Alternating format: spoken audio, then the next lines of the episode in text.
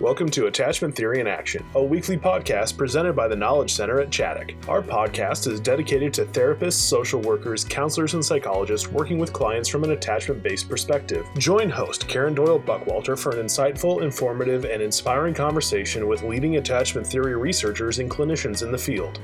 Today, Karen welcomes counselor and author Jessica Sinarski to the show for part one of their two part conversation on making brain science accessible and entertaining for kids and parents. Part two will be released on Tuesday, April 27th. Hello, everybody, and welcome back to the Attachment Theory in Action podcast. I'm your host, Karen Doyle Buckwalter from here at Chaddock, and looking forward to bringing you another great interview. So, today, my guest, I want to tell you a bit about her, is Jessica Sinarski. And her superpower is making brain science accessible and entertaining for children and adults. She's living out this superpower as a licensed mental health counselor, supervisor, a bilingual author, and doing presentations across the country. She has also contributed to magazines, blogs, and podcasts. She has over 15 years of training as a clinician and a consultant, and she created the resource Brave Brains as a training platform. She also uh, wrote the book Riley the Brave, which actually has a sequel to it, which we are going to be mentioning today in the podcast. So be sure to listen for information about that. She also um, is a certified adoption therapist and the mother of three busy boys. So she is going to be here with us in just a minute. And I know you are really going to enjoy some of the information we're going to talk about related to the brain and attachment. So she'll be coming right up. Hey, Jessica, welcome to the Attachment Theory in Action podcast. I'm so happy you joined us today. Me too. I'm really glad to be here. Yeah. So, we're going to be talking about all of your work. I shared with our listeners that you have this passion about making information related to brain science accessible, no matter what the age of the person, including children. Um, right. And um, I shared a little bit else about your your training and your background but so that's your formal biography. What, what's your informal biography? Like what really drew you to this work and then got you so excited about brain and attachment and all the things that you write about? Yes. So i think um, two things come to mind. One is when I started working in foster care, I was in the South Bronx and I didn't know anything, right? I just doe-eyed graduate of um, of graduate school, a great school, but it did not prepare me for the work that I was doing. And so I really started to seek out additional training. And so that I was fortunate to be able to do the adoption certificate and um, lots of other training along the way. And then the great good fortune of my professional and personal life was moving to Delaware and connecting with Dr. John Baylin, who is the co author with um, Dan Hughes of Brain Based Parenting and um, the Neurobiology of Attachment Focused Therapy. And being on a journey with him has been, has just, it just opened my eyes to all of the things that I needed to know to be more effective in in trying to help the the families and places that I was working. Yeah, so I know um, that over the years through interacting with Dr. Baylin, with John, that he started this study group about brain and brain science and how it relates to our work. So I believe you were part of that at some point as I well. Was. So, so actually, he had started one before I ever met him. And when I heard him speak once, um, this is probably, I don't know, eight or nine years ago, I thought this this is what I've been looking for. This is this is the science. of practice and attachment and and the things that I've been missing. And so I had asked him if he would be up for starting it uh, one for newbies, right? For for uh, you know younger clinicians who or you know clinicians who haven't been along the journey with him for years. Yes. Yes. And he said yes. And then a little He's time so went by. Great. Isn't he He's great? so great. I He's just so love great. him. Yes. He's most wonderful man. yes. So he said yes. And then nothing really came of it. And so I said, hey, how about if I organize it? Yeah. Um, as soon as you said nothing really came of it, I'm like, mm, yeah, just from what I, the feeling I've gotten from you so far, I was like, oh, I think Jessica will make something come of it. I did. I did. so I asked him if that would be helpful. And he said, yeah, that'd be great. So I, you know, gathered the names. And the first year we met in his home and just like dove into the brain science of uh, of attachment and and caregiving and you know all of these things and I was hooked. And so I think it was that second year um, I told him, like, I said, like, let's go to lunch or something, and, and said, I don't know if you've noticed, but I'm just, I'm going to be your apprentice. That's what's happening right now. So I hope you're cool with it. whether, you, whether you like it or not. Uh, exactly. I've glommed onto you. This is happening. Yes. so I understand. I'm going to start making memes out of things you say and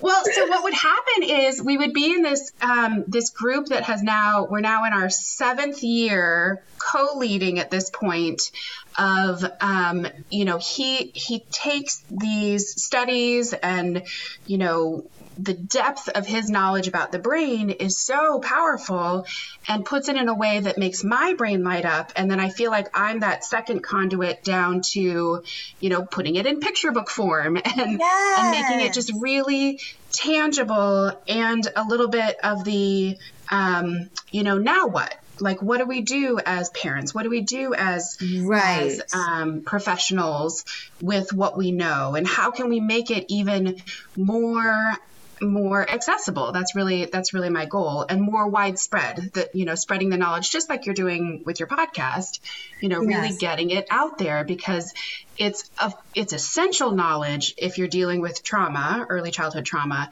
but i really think it's super helpful knowledge for everyone, right? We all need to understand our attachment systems. We all need to understand what's happening in our brains and bodies when we're um, when we're interacting with each other. The world would be a better place if we all lived a little bit more in our upstairs brain. you know? Right, right, right you know, and Jessica, what you're doing is just so important because, you know, there is that big gap between science and academia and then practical application and practice and what does this mean you know when mm-hmm. i start started learning about attachment theory myself it's like the science of this has been around for a long time mm-hmm. what to do about it if things go awry, there's a dearth of information here, is how I right. felt. You know, and we have that difficulty many times from um, the bridge between academia and clinical practice. And That's so right. the work you're doing here is just so critical and so important. I'm so grateful that you're putting all of this out there. Well, thank you. I appreciate that. It's one of those things, you know, I was I'm doing a, a series of um, like a continuing ed series for professionals right now, and one of the participants reached out to me and said, you know, your this this course is changing not just how I do my casework, but it's changing my life, and I was thinking I'm so glad. Like I feel really fortunate to be in that position because that's the same thing that happened to me. Yes. This information changed my professional life. It changed how I parent. It changed how I interact with my partner. You know, th- this is like I said, I feel like essential knowledge for being yes. a human. Yes. But how to apply it, especially in our work with families who are impacted by trauma, um, you know that that I think is that's the the growing edge right now is yes yes yeah. putting it in action. Right right. And i think two little practical messages here aside from the actual topic you know, are, you know, one, as discouraging as it could be for people that just are finishing their graduate studies, there's often lots that we need to keep learning um, after graduate school and and studying and exploring. And that doesn't always mean you know spending money on lots of expensive trainings and workshops. Um, you're saying we got together in a group and just started talking about this stuff. So that's like one take home point that's just kind of yeah. an overall thing for for clinicians to hear. And i think the second thing is reaching out to people, even people that you think, um, oh my gosh, they're probably not even going to return an email to me. Right. Um, one of the you know best things that I was ever told in my career was all the person can say is no. I mean, right? right? So, yes. you know, really reaching out for support uh, in ways to educate yourself. So I just think that part of, I know that's not what we're here to talk about, but I just wanted to extract those two points from what you were saying uh-huh. because I think sometimes clinicians are so isolated and alone and yeah. and need to hear that. So so you know I think a lot of times we're when we're looking at this science, we're thinking, okay, what does it mean for me as a therapist in working mm-hmm. with adults? Children, parents, um, what might it mean for them as parents of you know those of us who who work in adoption and foster care what does it mean for how you parent a child? But you have really taken it a step further with how do I communicate this to the child? And so, yeah. so let's talk just at least a little bit about your book, Riley the Brave, your children's sure. picture book. It is so adorable. I just can't believe how precious it is. I love it. So, why don't you share a little bit about that and and how it even occurred to you to like I I don't I'm not just going to think about this for therapy and parenting and and all of that. I, I want to commu- communicate this to the children.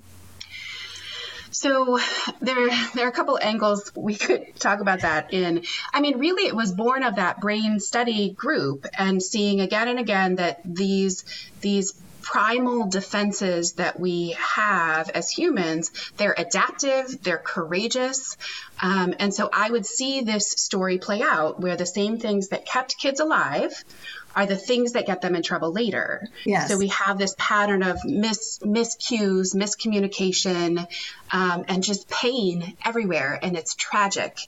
And so I wanted to um, I wanted to help interrupt the cycle earlier, where where kids can understand what's going on inside themselves, where parents can to help parents hold both that that my child has these sort of tiger moments or turtle moments where they they withdraw from me or they lash out at me, but really they're still my brave kid. They're still my precious cub. And so um, it came together in a story about a, a, brave little bear cub named Riley. And um, and we see in the beginning of the story that he's a lot like his friends.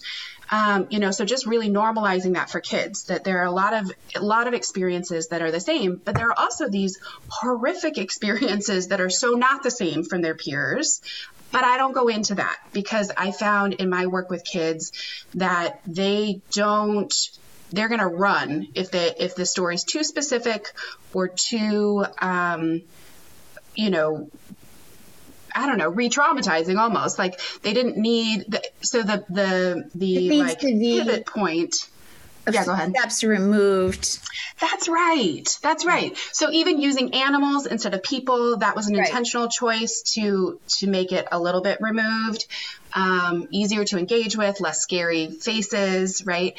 Um, and the, the pivot point of, you know, sometimes he feels different. There are some confusing things from his past that are hard to talk about, but he's also very brave. And so then we see the section on, you know, he was brave like a tiger and he was brave like a porcupine and he was brave like a squirrel getting all his resources for himself um, to to honor that that courage of survival that so many of our kids, so many of the adults that we're working with, uh, have have had to have in their life.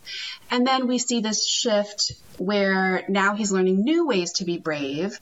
We see him with elephant parents, and the elephants are purposely never named, they're purposely not gendered, um, so that the reader can put their story into it. So if you're being raised by two dads, or if you're being raised by grandma and grandpa, or you're in foster care, um, that, that that's all okay, right? You don't have right. to you don't have to jump through mental hoops to put yourself in it.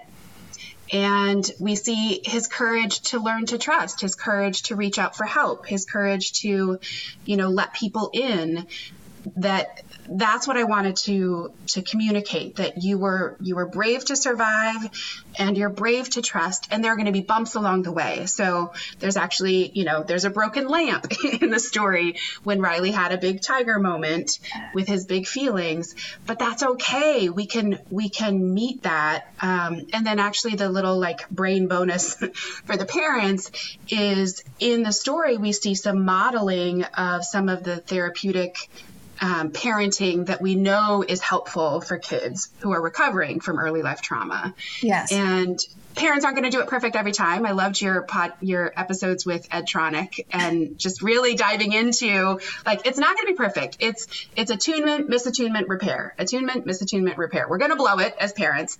But I wanted a story or hopefully a series of stories that that shows a way to do it that really helps all kids, but certainly kids who've been impacted by developmental trauma.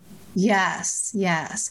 So now, um, when did this? And we're going to talk in a little while that you, how I, I told our listeners you have a sequel uh, to the book. But when did the first book release, Riley the Brave? So yeah, so so the backstory there is, um, I think it was December 2016, I had been mulling all of this over and then um, was going to bed one night and had a picture in my head of a bear in a red cape, and his name was Riley the Brave, and he had elephant parents. And I wrote it down on my nightstand and went to sleep. And um, and so that in the the winter spring of 2017, I wrote the book and um, found the illustrator and i decided to go the self-published route for proof of concept. That that a, a kid's book about trauma that's bright and engaging and colorful and doesn't go into the backstory um, would work. And and so i published it um, it came out in 2018 summer of 2018 as a self-published book um, and it did brilliantly. Um, it really resonated with all the people it was supposed to resonate with, and um, there were a lot of teens and adults. Also, I was hearing from therapists and and adults about how it was their story. Like they finally had something that was their story, and here mm-hmm. it's this kids book, you know. Mm-hmm. Um, and so I knew I wanted there to be more stories for Riley and his safe big critters, and so and I didn't want to be a book publisher. I wanted to to train and and you know equip.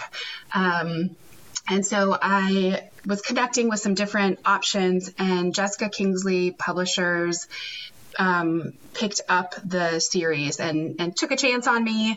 Um, so my self published edition sold out, and I was able to re, you know, make a new edition with Jessica Kingsley, and that um, that new and improved. It actually, it really is improved. There were a couple changes that I was able to make that I'm I'm really happy about. Came out in October of 2020, so just a few months ago, as we're recording this. Yes, so wonderful. Yeah, yeah. Self publishing is not for the faint of heart. I mean, there's just so oh, much you man. have to manage with distribution and all of that. Yeah. Um, so I, I, I would imagine you're you're going to enjoy the help with I the latest edition. Um, so that that's wonderful. And so I, I'm also thinking, like, I'm really intrigued by what you shared that you're hearing from adults too about yeah. the book because one of the things that I was thinking about when reading it I mean, the adults reading it, uh, you know, so they're whether they're a caretaker, a, a, foster parent, adopted parent, biological parent, like mm-hmm. whatever. Maybe they just like to read yeah. children's books. Um, so tell me a little bit more about what you heard from adults because I think sure. that's very interesting. So from the the perspective that you're talking about of like the parent interacting with it, I think what I've heard from adoptive and foster parents is that they feel seen, that they feel like, yeah, my kid can be really scary sometimes. You know, the the illustration of Riley being brave like a tiger is is kind of scary, right? It's it's these big feelings that come out. Yes. And he's my precious cub, right? The story wraps up with the elephants tucking Riley in, in bed and telling him, you know, how wonderful he is. That's hard to hold. That's really hard on the parent brain when you're faced with porcupine and tiger moments all day long to still hold that that this child is precious and delightful and lovable and loved and and all of those things that might have come a lot more naturally if you'd had the bath of oxytocin in your brain that gave you happy warm bonding feelings at birth or um, had you know all of those snuggles in early life. But now you have this teen in foster care in your home and you don't get that. You just get the calls home from school and they're breaking your stuff. And and it's all these it's all these big feelings coming out for this brave kid and so it's helping parents hold both. Um, giving their brain a little a little nurturing for that really complicated work of parenting. Um, so that's kind of the parent side of it that you know one of the aspects of the parent side that i've heard.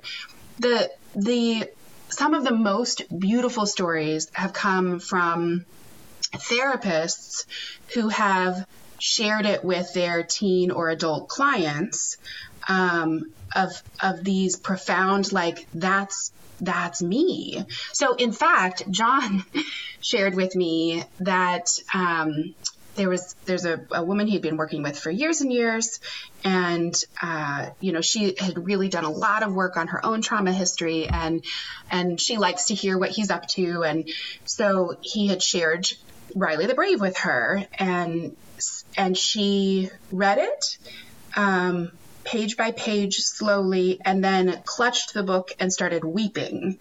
Um, and john just sat with her for a minute and was like there's something there isn't there? Right? Like she was seeing her siblings in in some of the moments that riley was having. Like that's the power of story and picture um, to hit those parts of the brain that are so often protected and right? and metaphor I mean, yes, and metaphor. That's right. That's right.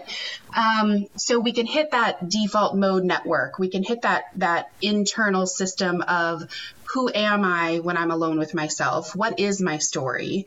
Um, and so another therapist shared with me, you know, working with, and I'm changing some details so that, you know, protecting yes, confidentiality.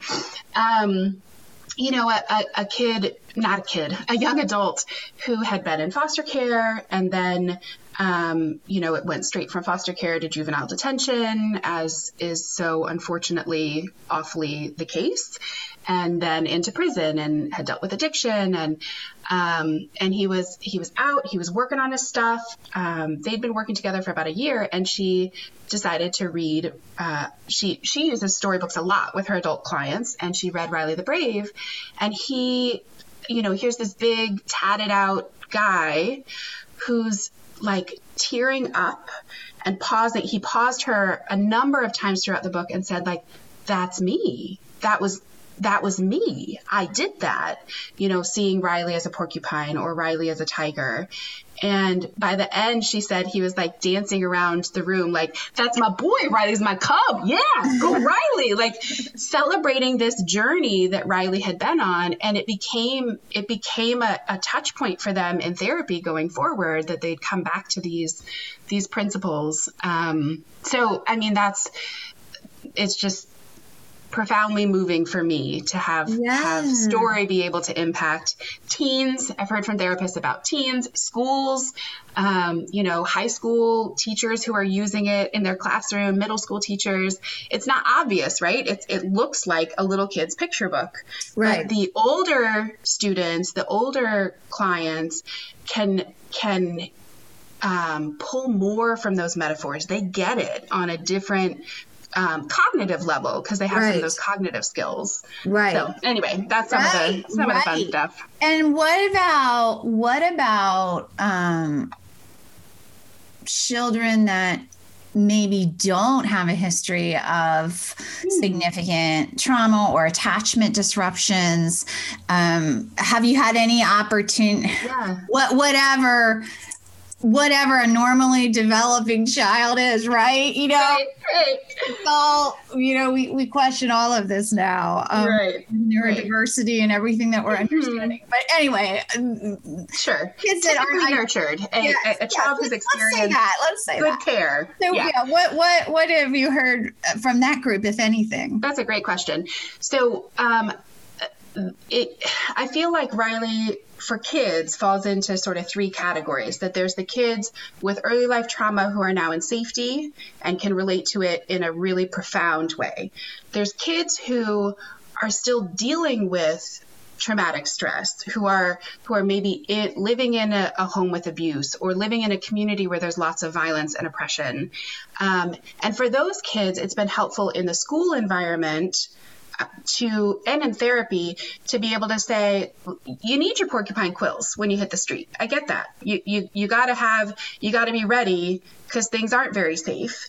Um, i wonder if while we're here working on our times tables we can we can get those porcupine quills down and let that learning brain light up let that let that awesome part of you that that is ready and eager to learn right? So let down some of the defenses so that learning can happen. That's been really powerful. And then there's kids who haven't really had much trauma or have you know have have a nurturing environment at home so for that group what i've seen happen is a couple things one is it is an empathy builder for kids who for their peers um, maybe for their siblings if they're if they have a sibling who has some that. some challenging behaviors trauma related or not right that it gives some language for oh you know joe's having a tiger moment. We're just gonna we're gonna help give him some space while he gets out his his punches or whatever. Right. Um, without shame right taking out that shame and blame. And then I've also seen it be really helpful for opening conversations about diversity that that families don't all look like each other. And we know especially for families formed by adoption but really across the the spectrum of racial diversity um, or or um, you know families who have two dads or two moms that it opens conversation about not all looking like each other. And um, in a really safe and engaging way. So when I do workshops in schools um, or author visits, one of the things I always talk about is, you know, why does a bear have elephant parents? And it normalizes that you might live with your grandparents, or maybe his bear parents were having a hard time and they needed some help, and so the elephants are are helping because everyone needs safe big critters.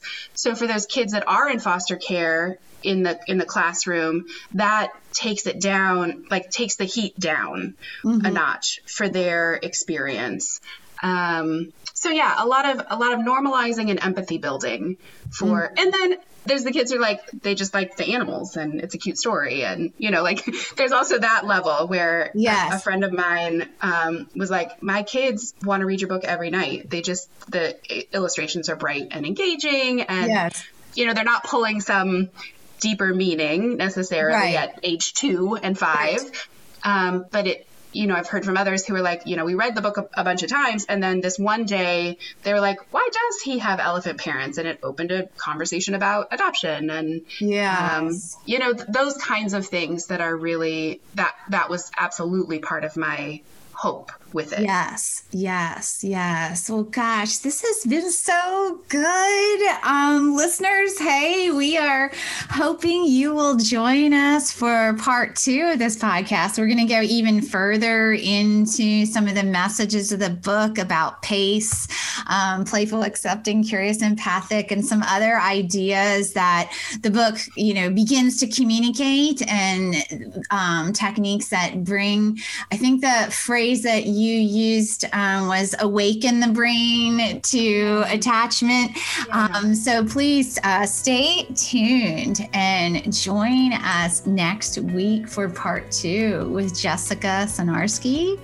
Author of Riley the Brave and lots of other things. So, thank you.